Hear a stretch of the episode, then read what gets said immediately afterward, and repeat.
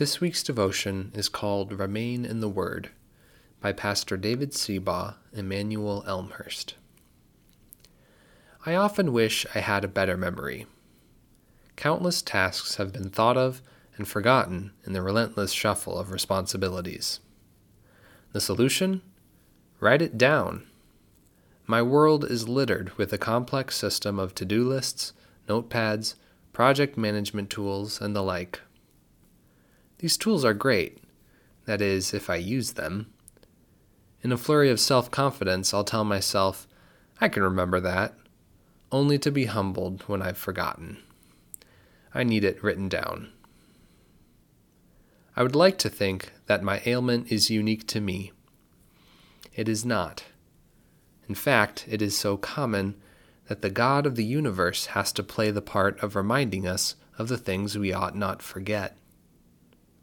For instance, God's people needed to be reminded about right and wrong.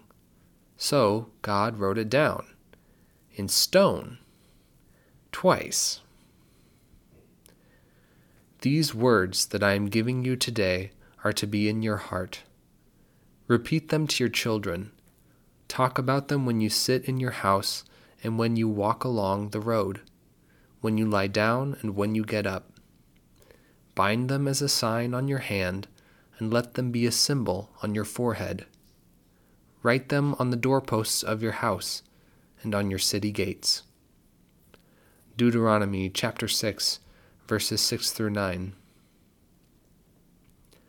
Our Lutheran heritage doesn't allow us to assume that we'll just remember God and his ways. Martin Luther saw how far the church could stray without constantly studying and applying the Word of God.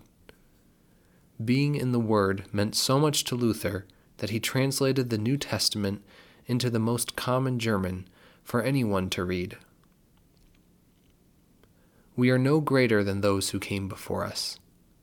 If we are going to be people whose lives are built on the rock, then we can't just assume that we'll remember it from way back when. When life gets tough, when the temptations come, when the world's ways seem so alluring, we need to have God's word ready in our minds and hearts. We need to be reminded. Lucky for us, God wrote it down. Remember all my to-do lists? They're all just as accessible as the Bible is to us today. Yet, my self-confidence gets in the way, and I choose not to use them. Maybe you've been making that same choice about engaging with the Bible. It's not too late to jump back in. Make it a habit. You know what you need to do to remember. Do what it takes, even if it's forehead jewelry. God has written down the story of your salvation and the secret to a life well lived. It's worth remembering.